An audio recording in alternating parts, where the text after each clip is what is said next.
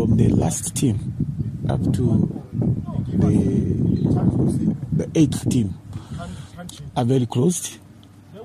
Uh, Kaiser Chiefs, they look to be breaking away from from the pack, but uh, I think if they go to sleep, they'll find themselves uh, uh being uh, touched by other teams.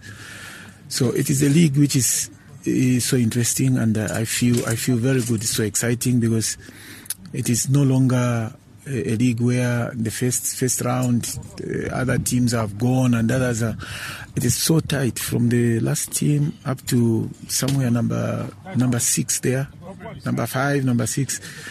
Everyone has, just have to work uh, in in every other game that is coming. Not so desperate, but we just need it. We need it so much. But I'm not going to say desperate because I think uh, if, if, you say we are desperate, we will start rushing for things. I just want to say I need those points. We need the points.